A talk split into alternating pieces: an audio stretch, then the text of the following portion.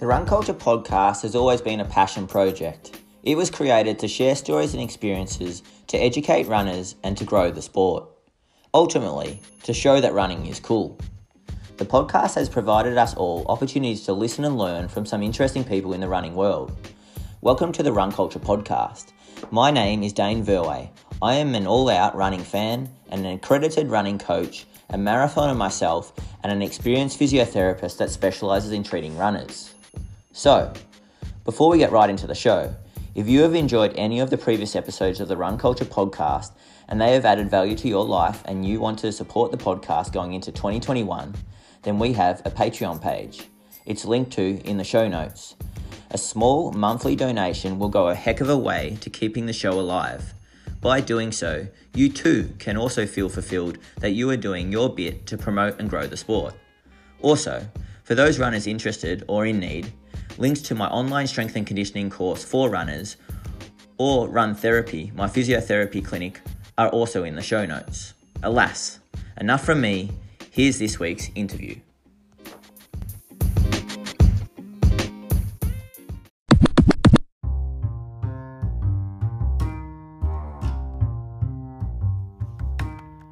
Welcome back to another Run Culture episode.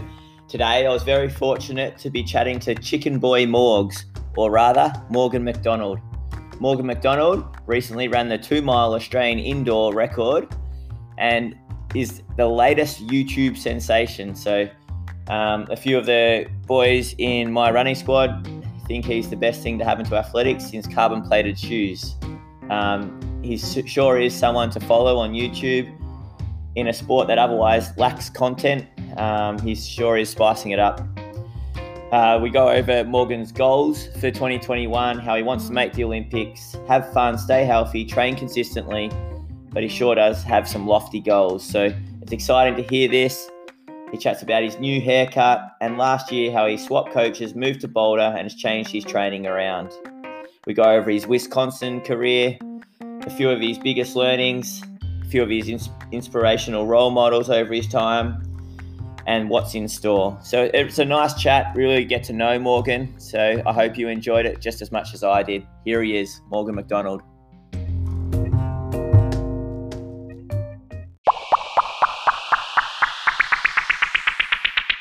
How, how's things? Um, like, well done on the two mile Austra- indoor Australian record. Thanks, man. I appreciate it. Yeah. Um, yeah, things have been going good. It's been fun to have uh, a couple of races in the last two weeks, but um, yeah, I'm uh, I'm feeling good. They were they were fun. Yeah, yeah. Uh, like I've been watching um, your YouTube, and I coach a few junior boys down uh, this way, and uh, one of them said um, last night, "Your YouTube is the best thing that happened to athletics since carbon plated shoes." they're lo- they're loving Yeah, the yeah. content and the insight. That's hilarious. Um, yeah, no, YouTube is uh is a bit of fun. I, I do enjoy making those. It's a nice way to spend kind of like my downtime, I guess. Yeah, yeah, yeah. Yeah. um, with the like with the chat today, I was just wanting to like sort of get it. I don't know, like just to get a lot of the Australian recreational running fans to know who you are, I guess, and um, yeah, just more more people to know know um, like um, yeah, just to try to promote athletics, I guess, in Australia, and um, Yeah, totally. yeah, been trying to shine a bit of a light on a few up and coming runners um, uh, recently, and it was pretty awesome to see um, what a few of the Australians are doing overseas um, with Ollie, um, Ollie Hoare, and, and Charlie Hunter, and yourself. For real, it's uh, it's awesome. Like, yeah, the U.S. is just like with the college system and stuff. It's just so nice the opportunities that you get as a runner. But then you kind of go away, and I feel like it's easy to for like Australia to kind of forget about you a bit, and like you're in such a it's such a different world. It's its own world. It's so unique, and like it's yeah, it's hard to kind of relate to that back in Australia sometimes. But there's a lot of really good, cool stuff happening. How how is how have you found uh, life as a professional runner runner for Under Armour? Um, you signed with Under Armour. Was it in about July 2019, and and that was after your really successful collegiate career at Wisconsin. Um, how, yeah. how how because you're a pretty intelligent guy. Um, you went pretty well at school. Um, how do you find filling that downtime and uh, and and devoting you know so much of your life to running and and um, yeah. It's uh yeah it's been a definitely like a shift for me. It's been I think I've said this before, but like I really enjoyed going to school and running at the same time. I really enjoyed that kind of life balance, if you want to call it that. But it's more just like having something else going on, which is separate from the running, and um, you enjoy like in of itself. And so initially, like leaving that was a bit tough for me, becoming a full time runner, you know. But uh, it's not bad. Like I can't complain at all. No, ha- having nothing to do is like, man, like it's not like I'm gonna complain about that. It's uh, this is living the dream right here. Like it's so awesome to get to run, wake up every day, and that's like the most important thing in your day is running. You know, it's it's, it's living the dream. It's pretty sweet. But yeah, I was looking for ways to kind of feel that downtime, just for my own enjoyment and just for kind of like that mental health to like have something um, aside from the running going on as well. So that's why recently I did start like the YouTube channel stuff was a big reason for that. Is like just something else to work on, which is kind of a little bit obviously it's very related to my running because it's about my life, but it's also its own thing. You know, like I'm um, every day when I do it, I'm like learning all this new stuff because I it was it was all new to me. Like all the video editing, all the filming, and all that is all new to me. So it's been really enjoyable to to do that. Um, to have something else to to you know work on and spend time on that isn't just running. Yeah, no, they're really good to watch. Um, I mean, every time I've checked in the last week, like every day your subscribers seems to go up by about a thousand. Um, and, but uh, like when I was watching a few of them, like it must take a long time to edit. Um, I love the little um, sound effects and even just like the sudden sudden grabs or or how it, um, you suddenly like you're next to that wooden sculpture and then suddenly eating that penguin. yeah, yeah. No, it's it does take a lot of time, like the editing and stuff. For sure, that does take a lot of time because, um, yeah, it's just like anything. There's just a lot more that goes into it than you would think. But I do really enjoy that side of it. Like I've I've been the type of guy who my whole life has like watched a ton of YouTube videos. You know, like I've I've watched so many in so many different like um, genres, I guess, like different interests. Uh, but so I like I have a good idea of like how YouTube works, I guess, and like what like that kind of ecosystem is like a bit um, from a watching standpoint. And so then it's like I kind of know what I want to do, but I, then it's like what kind of like how to do it. And yeah, it's all putting in like random kind of quirky stuff and sound effects and all that. It's it's really fun actually. Like you can take footage which is like pretty meh yeah. And you can like make it like pretty pretty funny or entertaining just through the editing, which I, I find really enjoyable because I mean at the end of the day that's like a big part. If you watch one of my videos and you're expecting like some super serious running thing, then you're probably gonna be a little disappointed because they're not very serious. Like my goal is to like make them like entertaining and funny and fun. Yeah. And uh, at the same time like have some cool running stuff. But yeah, I just I just like to have fun with them mostly. No, I, I, I was looking forward to all the quirky bits because um, yeah, it's funny because I'm one that I love the stats and I love, um, you know, oh, look at that training session, everything. But yeah, I think that was probably the best part of, of some of the YouTube clips is you're providing an insight to who you are and um, what it is like to be a runner, and people get a really good feel um, to that. Um, I listened to a podcast interview with Kyle Merber actually um, a few weeks ago, and he he actually he was at, like, I think he got asked, "Oh, who are you looking forward to, or who do you actually like watching?" And he actually mentioned you, so that's a pretty good compliment yeah. from someone who's pretty big on Twitter in the running world, and and um, really is sort of, you know, really does try to provide some running content. So it's good compliment. Yeah, no, that's funny because I I listen to that podcast as well and I like obviously did not expect it at all. And then he mentioned my name. I was like, what the hell? That's, that's crazy. But uh, yeah, like he is someone who uh, we messaged a bit as well. And I think he said this on the podcast perhaps, but he said like his biggest regret was not starting a YouTube channel. I think he talked about that.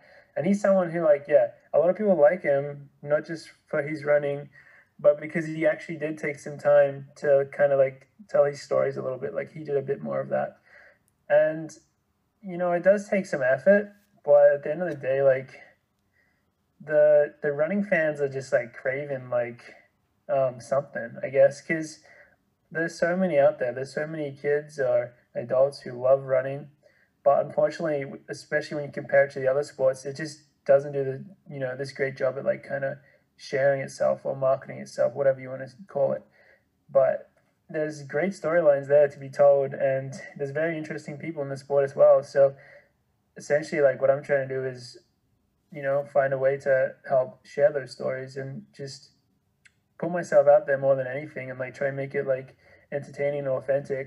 Um, because yeah, just there's just not much of that, and so if you do it, then you're already like I mean, I can't tell you like how happy it makes me to like get a message from like a young kid who's like, "Man, I just loved your video. It really made me like motivated to go out and run today." Like that's the most awesome thing in the world. So if I can be doing that to kids, like that's that's very motivating to me, and I I really enjoy that. And yeah, it's not that bad. Like the thing is, my job anyway as a pro runner is kind of like to do that anyway. So I guess I'm just like doing it a bit more seriously, I guess. But it's not even serious. But I'm just trying a bit harder at it. Yeah. And um, yeah, it feels good. You know, it feels good to like share that stuff because I know that when I was a kid, I loved this stuff. You know, I I loved it so much. So I would enjoy it if I was a kid. So yeah, to kind of add to it feels really cool.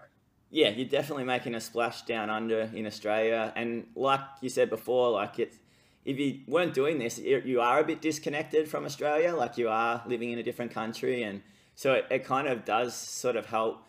Um, yeah, it's like a lot of Australian juniors and, and, and running fans can actually like feel like they are following your journey a bit more closely. Um, yeah, because they don't get to see you on a regular basis, um, or you know, yeah. So yeah, no, it's, it's great. It's filling the void. Do you miss Australia or your family, and, and how do you find uh, yeah like um, life over over in America, or you're pretty used to it now? I am very used to it, and yeah. I'm I'm really like I'm really well set up here and stuff. I'm like, you know, I really enjoy it a lot. Like that's obviously why I stayed here after college. I thought it was gonna be the place that would kind of make me the best runner possible with the uh, opportunities that are available here. It's just it's just a bit more than exists in Australia, you know, because it's just a bigger place, more money with it in it, and all that stuff but I do really, really miss Australia. Like honestly, I, I don't actually get homesick too often because I I'm pretty lucky. I got some good friends. I I live with Oliver Hoare, who's a fellow Australian from Sydney. I uh, just ran three thirty two for the fifteen hundred, so we live together. So like that's pretty cool. Um, hey, on that three thirty two, did you see that coming? Uh, like I saw yeah. in one of your YouTube clips, um, he ran a pretty amazing mile um, up at Colorado. Yeah. So. Yeah yeah, like he he's especially someone who he even goes a bit under the radar here in the U.S. In Australia, he goes under the radar so much. Like I said this on, actually, like I think a week or two a week or two ago, I did like the Ask Vic podcast, and I, I shouted him out before the race, and I said he's going to do something good because if you saw like what he was doing last season, like he was going and running, he ran three thirty four outdoors last summer uh, here in America, like solo pretty much and like no one really does that stuff. That's the thing. Like it was so impressive to watch, and so you knew that if he could do that in a in a race like that, then when once he got some competition, once he was in a bit of a higher quality field, like he was gonna run even quicker, and that's that's what happened. You know, he's just so strong. He's so good right now. Um, obviously, it would be awesome to see him racing against all the other Australians for the national title. I'm not sure what's going to happen with that in terms of like having to go back and quarantine. Like that's all crazy. But obviously that would be an amazing race to watch. Um, but yeah, he's he's just killing it, and he has been killing it for a bit now, and it's it's awesome to be his friend and his roommate and to, to watch it happen. It's really inspiring. What is he like to room, room with? He's so chill. Good. he's uh yeah, he he um I always make fun of him because he he drinks a lot of Mountain Dew, oh, yeah.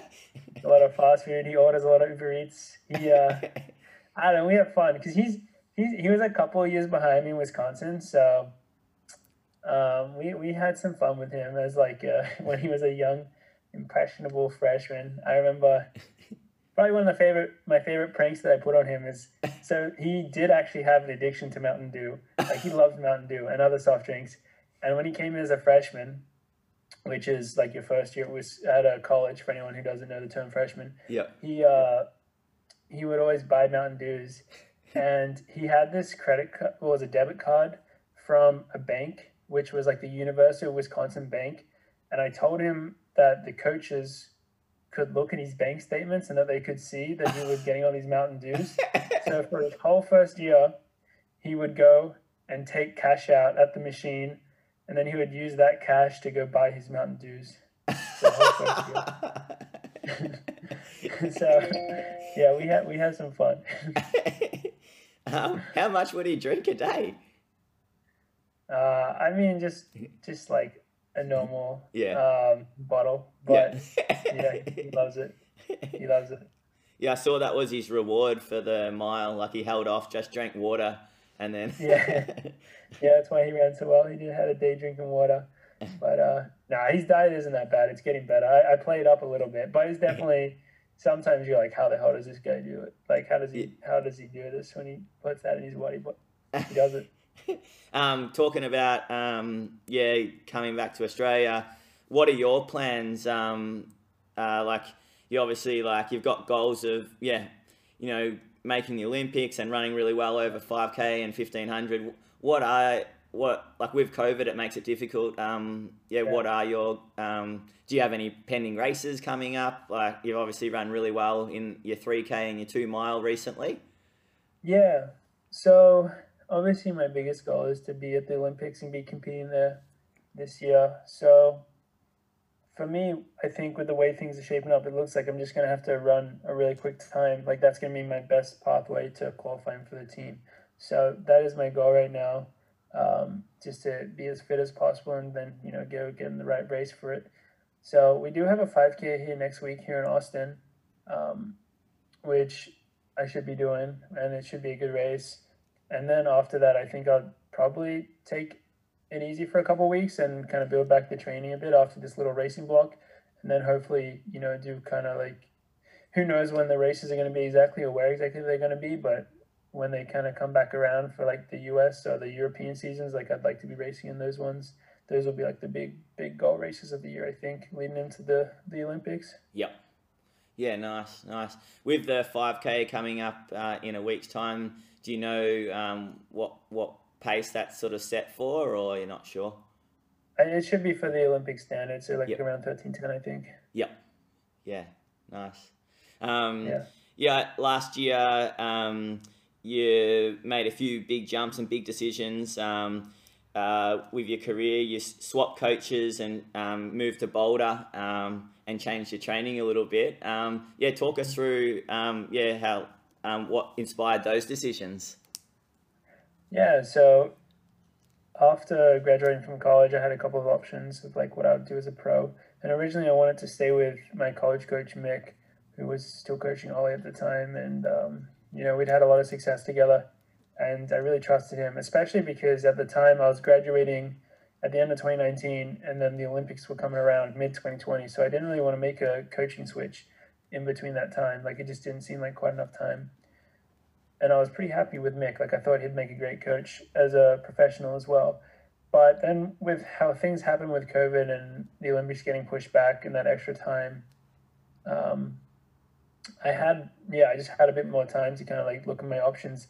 And I wasn't when I came back to Wisconsin, I wasn't quite as settled there uh, or as comfortable there as I thought I would be. Uh, I think you know, after graduating and not being a college student any, anymore, like you're back in this college town, and it just kind of felt weird. Like, oh, I'm like, oh man, this feels kind of weird. Like, all my friends are gone. Like, all my friends, like the people my age or older, had obviously like moved away, and I was like, oh, this is actually kind of weird. Like, I didn't really expect this, and so I kind of talked it through with Mick, and like he he totally got it. He was like, yeah, you know, like I'm not that surprised. You gotta like look at whatever like is gonna work best for you, and so that's when I started looking at those other options and yeah, I knew uh, I knew of Team Boss, coached by Joe Bosshard, uh, Emma Coburn's husband. I knew of them um, through I'd seen I'd seen them at races before, and one of the team members, Aisha, was also sponsored by Under Armour, so we'd done a couple of things together. So I kind of knew, I had a bit of an idea of how they operated, and I thought it would really suit me because Joe comes from a really like injury prevention standpoint. That's like his big focus. And when I talked to him on the phone for the first time, that's what he kind of made clear to me is that he's going to try to keep me healthy as much as possible. And that's really what I felt like I needed because, um, you know, I've always been lucky to be pretty talented, but through college, I had like a couple of little injury hiccups. And I think that was some of the biggest things that held me back. And so I really wanted to go to a place where I felt like that would be one of the top priorities. And I felt like I would, you know, you know, Joe does like a lot of strength work and all that, and uh, he takes care of that himself. And um, it's all based around injury. And so I really did like I wanted to start doing that stuff. You know, I thought that was what I needed to go and do to be able to then you know start training more consistently and start training harder. So yeah, I really just felt like for those reasons that like it was the best option for me. And then I ended up joining and um, now I've been with the group for since last June really. So like quite a while now, and it's uh, it's been awesome. Like things have been really great. Moving to Boulder and everything. Boulder's you know a big running town here in the U.S., so it's pretty cool. Um, but yeah, it's like really great being around all these professionals and kind of like the way they approach it. I really enjoy. It's uh, it's been great so far, and I think I've gotten in some of the best training in my life. Like I think I'm fitter than ever before, so it's been going really well. Yeah, yeah. How how have you found um, training has changed? Um, yeah, under Bosshard. So, I honestly, for the first few months, it didn't change that much. But then, when we kind of restarted for this year, for the preparation for this year, I bumped up my volume quite a bit, and um, that was something that I had been wanting to do for a long time, but I just hadn't really felt like I was able to do it because of the injury concerns and stuff. But so I started running a lot more, and then alongside that, as soon as I joined the team, I started doing a lot more kind of um, like intentional strength work. I guess like we do our, our lifting and stuff like right after our workouts and our long run, and so three times a week or whatever, I was doing that, and I felt like that was really helping, and yeah, I was kind of at a point where it's like, all right, let's let's start training a little bit more like professional because I think in college I didn't train like super super crazy or anything. So I really just bumped up the volume, and then as we got into the sessions, back into the workouts and sessions and stuff, like it hasn't been that different from what I was doing previously, but I'm probably doing everything just like a bit quicker, like a bit better. So yeah, mostly more volume and the strength work have been the biggest changes, but overall, it, there's still a lot of similarities to what I was doing before as well. That's awesome. Um, yeah, really, it's really good that you've got one eye sort of turned to um, injury prevention because it's often like, yeah, see with a lot of runners where they're just like, oh, you know, I could be so much better if I, you know, do this, this, and this in training, and um, they rush it, and, and then they ended up on the sideline, you know, for so long, and um, totally. yeah, it's a really mature approach. yeah, I mean, like I've just, you know, I've had a few injuries at this point, and it's like I want to train hard, but I know that you know when you're taking that long term view, like to be able to train hard, you need to work up to it, and you just need to like be able to get that consistency together. If you keep having those setbacks, like it's just not going to be worth the the harder training, you know. Yeah, yeah. With um, uh, yeah, junior career, um, I look back and you know like pretty much from under 12s to under 20s, like under 12s, under 14s, under 16s, under 18s, under 20s. You won the national uh, cross country championships. Um, and I was listening to another podcast. Um, I think it was the Citius Mag podcast uh, with Chris Chavez, and um, you sort of mentioned how you suffered a lot of, with growing pains, and um, you'd pl- play soccer often uh, in the off season, and then you'd come back and do some cross country um, yeah, it sounds like you've always sort of just had a knack with the running, and then um, and then it's always just been managing the body a bit too. Yeah, um, when I was younger, I like did cross country all the time, and uh, I was just lucky. Like I was pretty talented and stuff. And it was actually it was actually that during the winter I would do both cross country and soccer at the same time. So I'd be like it'd be kind of hectic. Like I'd be doing all this sport and then by the end of that season, I would have, like have these like growing pain injuries and stuff, and that's when I'd have I'd it kind of would coincide with the end of the season. So like I would be taking time off, and then I, my body would be able to recover a bit, and then that cycle repeated for a few years. That few years there. Um, I remember like the first year I wanted to do track, I just couldn't because like I was too injured from those growing pain stuff, and like my physio told me to take like three months off completely. Like it was it was kind of bad, I guess, looking back on it. But yeah, I've always uh, been lucky to be talented, but um, through the juniors, I, I had I was pretty lucky. Yeah, I had a lot of success, and um, I started getting more serious with it when I was like 16 or so. Like it wasn't until a little bit later where I started training a bit harder and stuff. And I was pretty good at that point from like when I was like 16 to probably until like my sophomore year of college. I didn't get injured like once. Like that was that was a good time in my life. like I wasn't tra- I wasn't training super super crazy, but yeah, I never got injured back then. Um, and I was having a good amount of success. So that was pretty cool. um, with like I've seen that um, actually um, that trend with a lot of talented runners. Like often, if running comes easy, you know everything gets faster, and then you just well, like you, you can. It's easy to get sucked in, I guess, um, and try to do more. Um, and then you know, often it's um, like I've seen a lot of talented runners get a lot of injuries um, over time. Like, what have been the main injuries that you've sort of had to um, uh, yeah sort of deal with and and then um, yeah. yeah. So my first kind of major injury which was actually was my junior year of college um, this was probably like my first major injury was like a stress reaction in my foot in my third metatarsal. So that was like my first bone injury which was a little bit scary. But honestly it was one of the easier injuries to manage because you know you take a bit of time off and then you get back into the loading and pretty reliably like it'll get better and it did. Um, but then since that kind of like the next big injury that i had is the one that i still get recurring which was um, it was kind of like a strain in my tib post. Like i get a lot of calf strains now. That's what i've had like at this point in my life i've had so many but the first one i got was when I was back in Australia training for the Com Games, and I had no idea what it was, and I kept trying to run through it, and it just made it worse and worse, and it kind of ended up screwing up my whole season actually. Um, by the end, it got diagnosed as tenosynovitis in my tib post, so it got pretty bad. Um, but yeah, I had to take a bunch of time off for that one, and then that's been like a recurring thing is those calf strains, as I said. So um, now I do like a lot of calf strengthening stuff and overall body strengthening stuff, and I think that has helped a lot. Um, funny enough, like I wouldn't necessarily recommend this to everyone, but running more, my body has actually been like more healthy. So I don't know if it's just the running more or it's the uh, the strength work as well, but whatever it is, it's for a bit now. It's been working pretty well, so that's been nice. Yeah, no, I've I've seen that pattern a fair bit as a physio.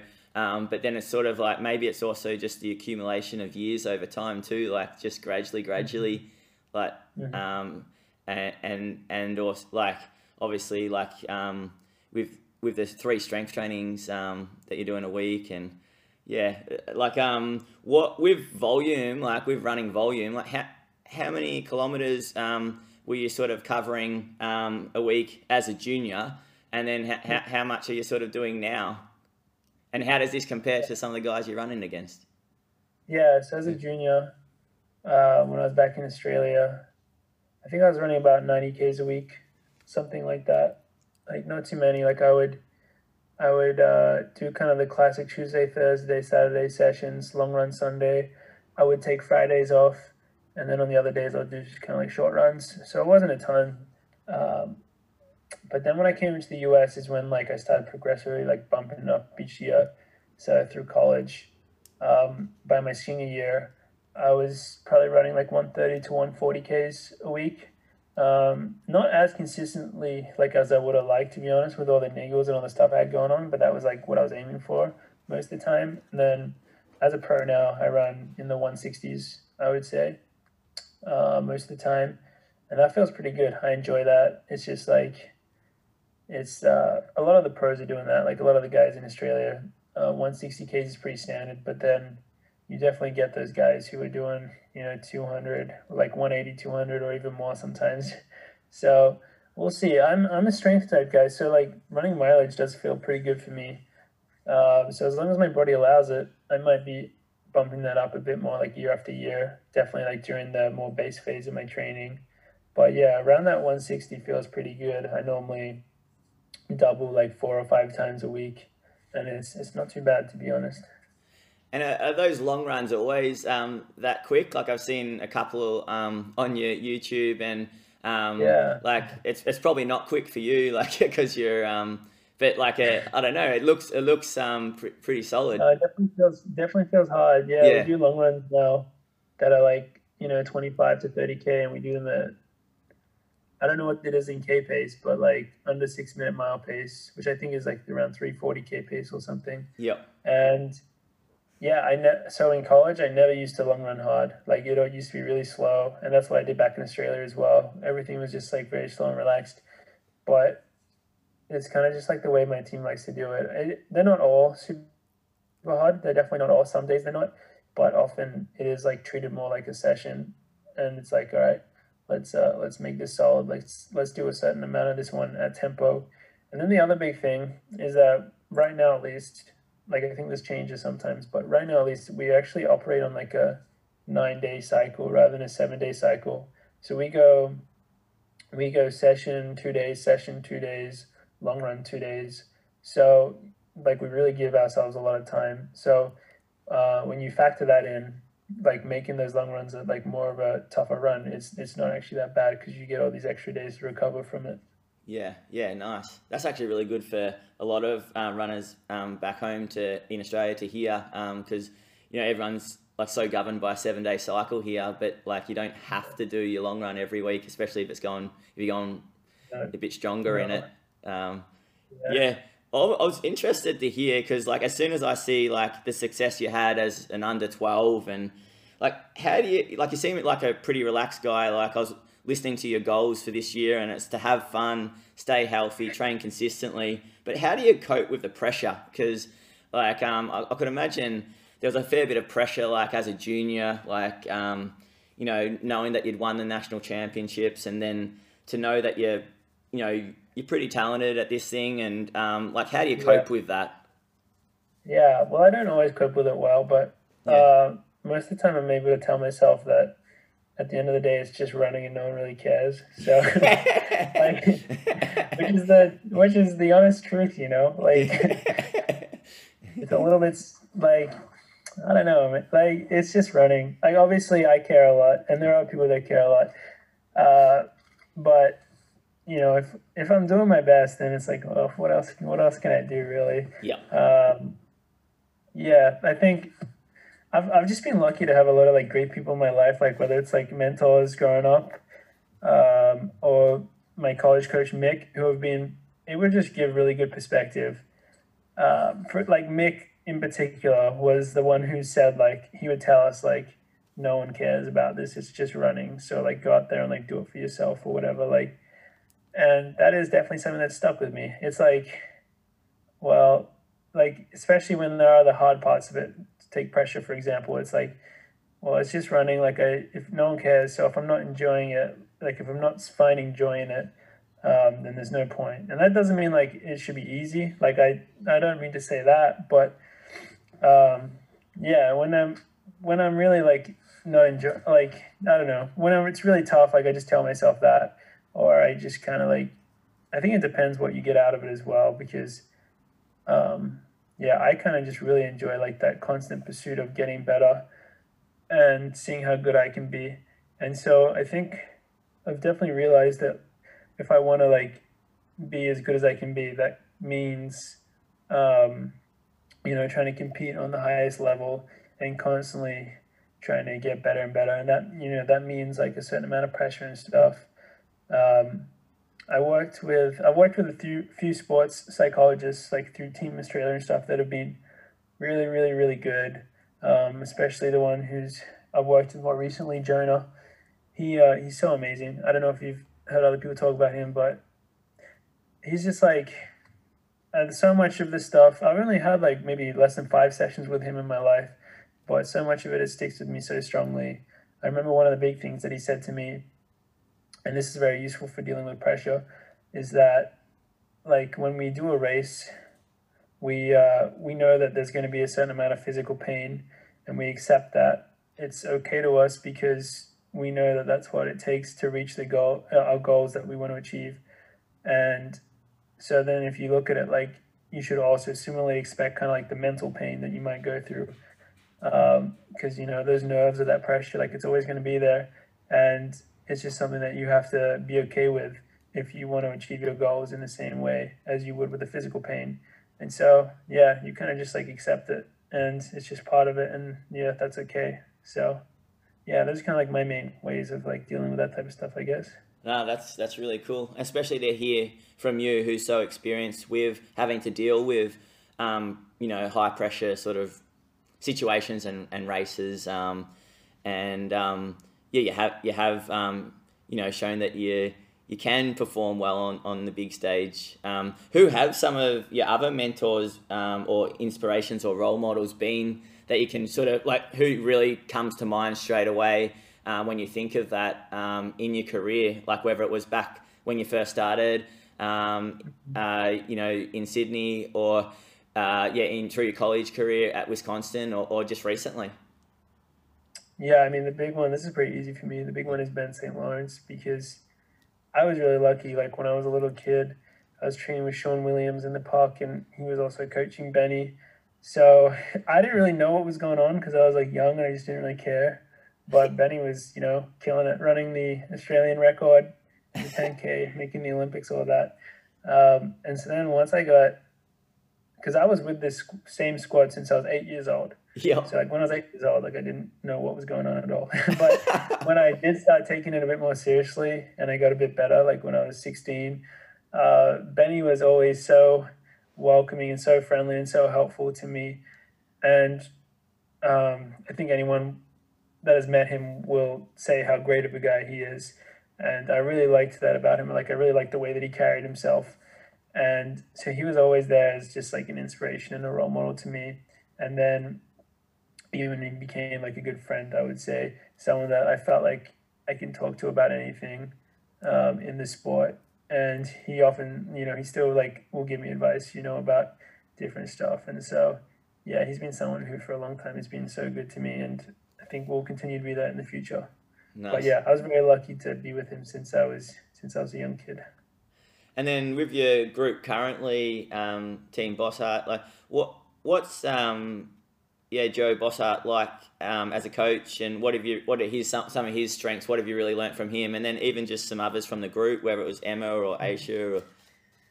Yeah, so Joe is um, he's very he's I don't know how to say it, he's just very into it. Like he's very like he's always reading. He's always like on top of all this stuff, um, which at this point in my career is kind of exactly what I want. Like I really want someone who's like just very dialed in and very applied. And so that's I would say his main strength is like he knows like what and because he does I think I said this before, but he does all the strength himself as well. So having someone who's like you know, so specifically tailoring all my sessions and then all my strength work all together, like it just works so nicely. And um, yeah, I mean, with Emma, he's he's seen on, he's been to like you know a lot of world champs, a lot of Olympics, and they've had a lot of success. So he has that experience there. And then yeah, obviously having Emma there, I mean, she's won she's won a world champs gold and I think an Olympic bronze or silver. Um, she's like so she's like been there and been doing it at the top level for quite a bit now. So just kind of like the experience that she brings, like she's just like kind of no BS, just just gets it done, you know, and it's it's pretty awesome to see. And then yeah, we got all these other individuals. We have a team that's like very kind of diverse, like all these different athletes from all different places that all end up together, and it's pretty awesome because yeah, there's just so much different stuff going on all the time, and um, a lot of different personalities, but it makes a really good training environment. You know, we're all there to be the best runners that we can and like help each other improve as well. So it's it's always great. Like when we're away, I was just on training camp for six weeks in Phoenix, and it was it was so awesome. Um, every day you're just waking up with all these people, and you just go out and working to get better to get better together. It's it's pretty fun. yeah, it looks it like you do. Um, what what I've noticed is a lot of the hard workouts you do do you seem to do solo. Like it, Yeah. um, how do you um, how are you finding that? Like, um, and is that potentially an avenue that you sort of um, you know you're hoping that you can get someone you know a few other guys sort of um, to push you a little bit. Um, or Mhm. are, are you actually liking that aspect um, so that you can just sort of run to your to feel and and yeah Yeah. Yeah, no, I would definitely prefer to have training partners there pushing me, and hopefully um, that'll happen. Like, if you look at the way the team is, it started back in 2017 with just two people, and then it's kind of exploded on the women's side. And uh, that's what Joe tells me. He's like, well, if you want some training partners, then you got to run quick because that's what, you know, that's what gets them to join. So yep um, that's what I'm working on right now. Hopefully, hopefully get run quick and hopefully some other guys can come join and train. Um, I know it's not easy. There's a lot of other factors in life to consider rather than just moving out to Boulder to, to run, but I would love that. But yeah, I, I don't hate the solo sessions actually. Like I, I think they're pretty good. Um, I think I'm like kind of well suited to them because I, I don't know. I'm just I've just always like been pretty solid at kind of doing certain stuff on my own. Like even in Wisconsin, because of all my injuries and stuff, like I would end up on my own um, decently often, and so I guess I got like okay at it, and I'm pretty good at, you know, kind of not going too crazy with it, and then pushing it when I need to, you know. So it's not the worst thing in the world, but I would definitely prefer to have some training partners there. um, you set like some like as well as like you know having fun and staying healthy, training consistently. Some of your other goals that you've um, outlined is um, yeah sub thirteen for five k, sub three thirty four for fifteen hundred, and and fifth or better at the Olympics. And you sort of and you sort of said, oh yeah, they're lofty, but like how important is it to set big goals um, in in running and um, uh, have you had many sort of training sessions that are indicating that yeah I reckon I can do do um, you know do this Yeah, um, I always like to set lofty goals, um, but at the same time, I'm not like crazy, crazy, crazy attached to my goals. Like if I, I don't, I, I guess I'm more the thing that I'm most focused on is trying to like keep getting better every year. Like even if the results don't necessarily show it. Like this happened in the past where I've had some injuries and stuff, and so I haven't showed it through my results, but I know that I've still gotten better in that year, and I've been really happy with that.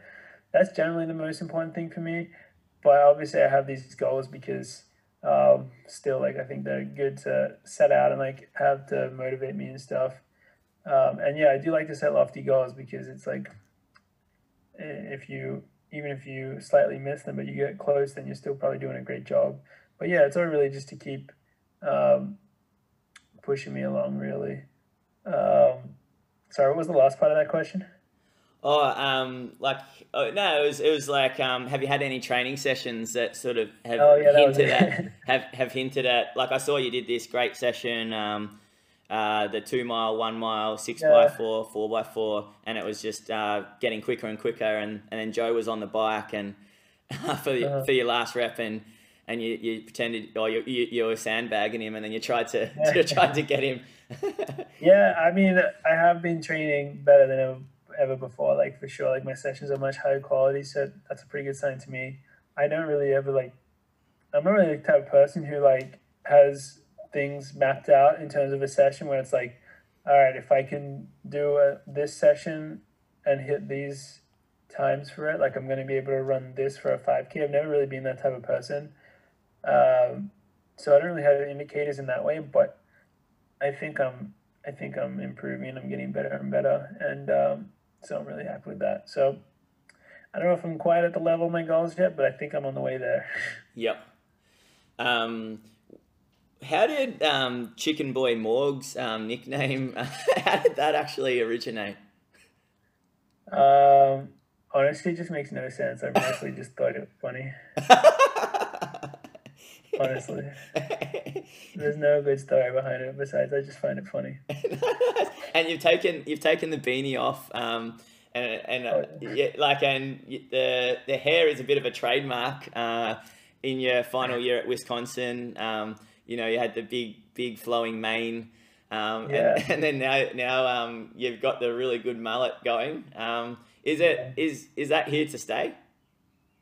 I think the mullet is at least for this year. Yeah. I don't know. Like I think it's. I think it just. I think I look good with a mullet. yeah. Like, it actually like surprisingly suits me. I don't know. Like uh, I like having longer hair for running. I think it just looks cooler, and um, the kids the kids seem to enjoy it. So um, yeah, I'll keep it. I'll probably keep it around. I mean, honestly, like when I posted my first picture of like when I cut my hair into a mullet, like the amount of messages that I got about it, like I probably got more messages about the mullet than I would have if I like won the Olympic gold. Honestly, like people people just love it. So I'm like, if you guys love it, well, I'm, I'm gonna I'm gonna give it to you. So yeah, I think it's here to stay for a little bit. When you ran the 3K, which was pretty much your season opener, and ran 741, um, Yeah. you seemed a bit disappointed with that result, and but then you obviously uh, sort of used it um, and uh, ran a great two mile. Like you were, um, you know, there was a moment there where it looked like you might win it. Um, um, yeah, like you were really going for home. Um, uh, yeah. So how, how like um what what was your expectation in that three k um and and then uh yeah like how did you turn it around I guess Yeah, the three K, like honestly, I I didn't realize how long it had been since I had raced going into it, but it had been a long time. Um, especially since I raced seriously, because in twenty twenty, like I raced all like fifteen hundreds and miles, and I didn't like take them quite as seriously. But um, yeah, I had this big bulk of training going into the race, and I kind of like thought it would made the classic mistake of like thinking it was probably gonna be a bit easier than it was, and then I got a very rude, very rude awakening when it wasn't, and I felt very unrelaxed and very uncomposed the whole race. So uh, that wasn't fun. So that's why I was disappointed. Um, the seven forty one opening time, like season opener, was actually fine. Like that's not bad, but it was more with the way that I raced. it. I just was like, what the hell just happened? yep Which is not how I like to feel. Um, and so then, yeah, in the two miles, much more composed throughout, and I felt, yeah, I felt very much like on top of things in terms of like running my race, and yeah, that ended up with me making a move for the win, and I had the lead um, with like 400 to go, and unfortunately, last 200 I got out kicked, but that's okay. Like, because I'm happy, I'm really happy with how I raced it, and so. Um, obviously I would have liked to win and like to have a bit of a quicker kick at the end there, but it was still pretty solid and like that's something that you know I think I can really work on. Um, so yeah, I came away from that one really really pleased with how it went, especially considering how the week before went. Yeah yeah Yeah. do you reckon that week before like really helped the next week um like it was like a Oh, rust totally. buster Totally. Like that's the thing. Like I've had, you know, I obviously like you when you look at a runner, like you see all their good races and stuff. But the thing is, I I was looking back and I definitely have those bad races here and there. Like I, I'm a pretty good racer, but I have had bad races before. I think normally I just like wouldn't post about them on Instagram, or whatever. I would just like just don't really like care that much and just um, learn from them. But yeah, I definitely was very happy to have that type of race in my season opener because I feel like I really did learn a lot from it and uh, a lot of lessons which I think will carry me um, through the season, you know, and that'll be really good for me to, to kind of have learned that early on. Yeah, yeah. Um, like I, I mean, you got to be like like it was su- such a good run because like um, the st- statistics speak for themselves. Like I, I, that was the second fastest Australian two mile ever. Um, yeah, outdoor and indoor. Um, yeah, so um, like that must you know that must be a pretty cool feeling knowing that you're you're only twenty four. Yeah, yeah, it's not bad. I mean, the two mile isn't a very commonly run distance in Australia, I will say, and Craig Mottram still has um, a whole straightaway on me, so I still got a long way to go. But uh, it was it was it was good. I was happy with it. um, you said you learnt a little bit, like, and um, you're always learning. Like, what have um, some of the biggest learnings been in your career so far? Um, like, how has uh, how have you really changed your views um, over the years on the sport and, and with running? Yeah, I mean, I would say I've been lucky that I've always had like kind of a, a pretty long term view. Like I've always thought that if I'm going to be my best, it's going to be when I'm like 28 or 30, you know?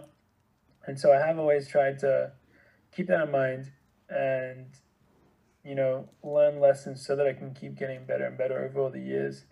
And kind of with that mindset, I think probably like the biggest thing which um, I've picked up, and I'm not always like amazing at this, and it's something that like I relearn often, but it's kind of like when I now like I think a lot of it's to do with like obstacles in the sport, like whether that's been like injuries or other stuff that I'm struggling with.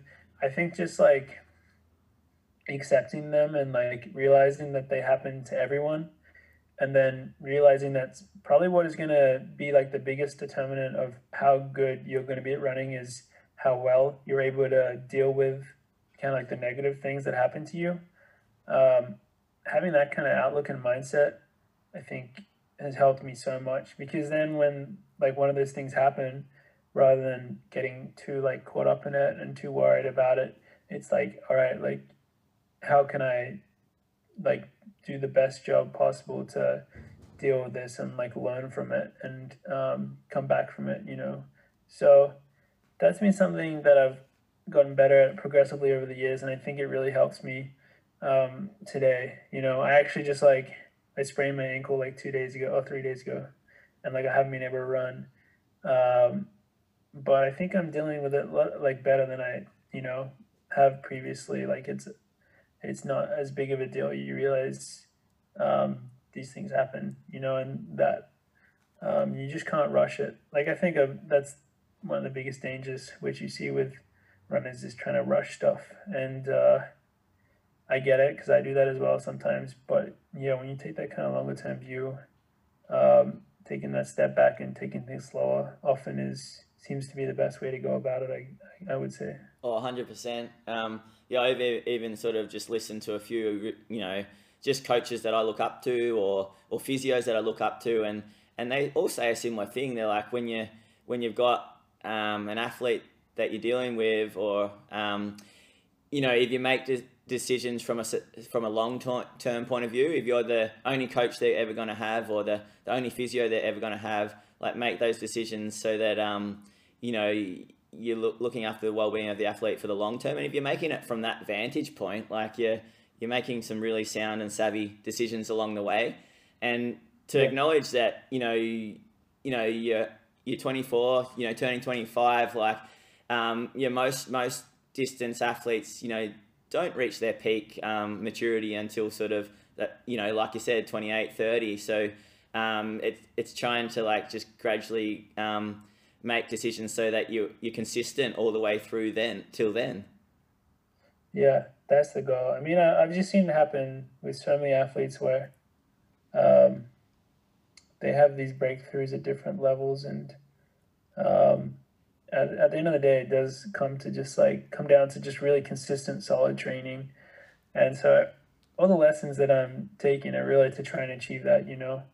Um, that's honestly what just happened with Ollie. Like he he made this big jump. He's running three thirty two now, and he's just like been training at such a high level for you know years now, and that's the same thing that happened with say like Stuart McSweyn. Like if you ask any of his training partners, like he was training consistently at this high level for honestly like years before he was able to do it in races. But I think that's often just what it takes, you know. And so that's what I'm trying to put in right now. And yeah, everything, all the lessons that I've learned, you know, they're all are going into just like trying to make me able to achieve that, I suppose.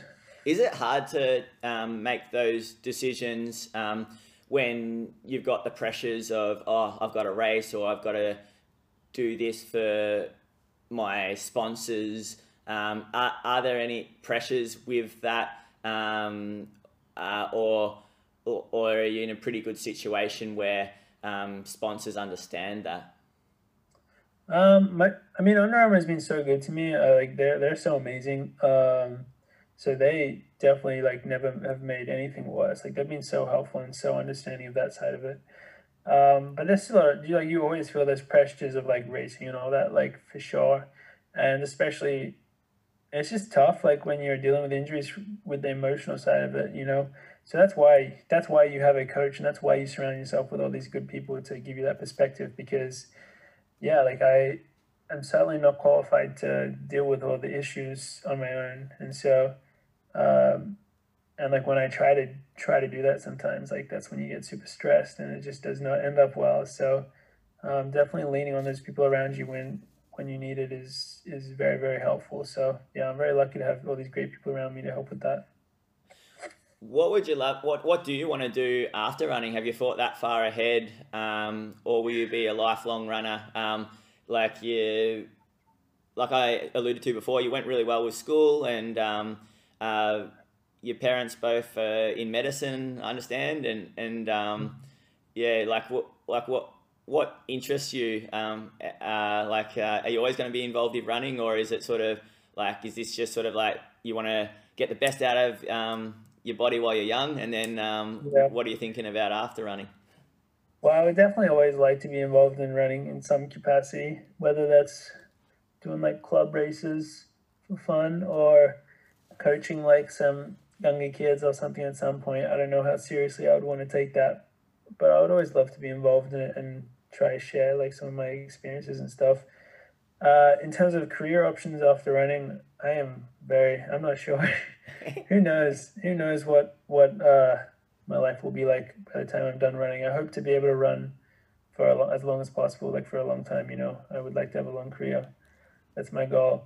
But I don't know what I'll do after. We'll see how the YouTube channel goes. Maybe I'll, I'll uh, be able to, maybe I'll get something going based off that. We'll see. But uh, yeah, I, don't, I, don't, I really don't know. Well, Morgan, I've taken up more than enough of your time. Um, I'm really appreciative of um, how generous you've been with your time, and um, I just want to finish off with one one more question. In ten years' time, um, uh, or fifteen years' time, what do you have hoped to have achieved from the sport, um, and uh, where do you hope to be? Um, well, obviously, I'd like to win Olympic gold yeah. and stuff, but also like that's pretty tough. So I would say kind of more accurate. I'd like to be someone who um, every year is competitive. You know, like someone who like is the type of guy who is consistently like um, up there when it matters in those big races, like world champs, Olympics, and um, even like the diamond leagues. You know, I'd like to. It's just such a high level, and I still have like a ton of improving to go to to get to that level. But that's that's what I'd love to be doing is just really competitive in those races, and so from that, hopefully, getting out there, inspiring, and helping out a bunch of young kids as well. Because uh, that's like my big thing. Like when I talk about how that makes me happy, like a big reason is because I know how much of a positive impact running has had on my life, and I see it have such a positive impact on other people's lives as well. You know, it's just like a sport which it just adds so much and takes so little. So if I can help with that at all through my own running, then that makes me very happy. So, yeah, that's my answer. No, that's great. Um, oh, one other thing, sorry, um, I didn't even mention it. Um, with uh, like, how did you meet your girlfriend? Like, she's in Austin, Texas. Like, how do you make that work if you're living in Boulder? Like, oh, yeah. Man. Well, it's even more complicated than that because she actually lives in France right now. Oh, she. she's not even. I'm, I'm at her place in Austin, but she's in France right now. Oh wow! But we went to school together in Wisconsin. She's like French American, and she was on the lightweight rowing team at Wisconsin, and so that's where we met. And then she has gone. Um, she's staying at like her family's place in France right now, and she's doing her masters there. Um, so yeah, we have a distance relationship, which is not fun. Yeah. But but uh, it is what it is. And honestly, as a pro runner, like you're traveling around so much and you kind of live such a freaking like, in some ways, boring life, like compared to like a normal person that um, in some ways it actually makes it easier. I guess I'm just looking for the positives, but uh, yeah. it's, it's, not the worst thing in the world. but yeah, it, it isn't easy. Um, will she be um, in France for a while, like finishing her masters, or yeah? Yeah, I think she will be. She actually got one more semester of that, but um, I'm not sure if she'll move back to America after she's done. She might stay in France to, to live and work. We'll, we'll see what happens. Yeah. But uh, I like France a lot, so I wouldn't mind spending more time there. That's cool. All right, thanks so much for your time, Morgan. Um, and I just want like everyone, if they haven't, a lot of people would have, um, but yeah, just go um, check out um, Morgan McDonald on YouTube. Um, like it, like you're making running fun. Um, you're having a lot of fun with it. Um, it's inspiring and you're really sharing the journey. So it's really cool for athletics fans to have someone to follow along who's the real deal. And um, yeah, just just also very genuine and authentic. So um, yeah, well done. Keep yeah, at I appreciate it. it.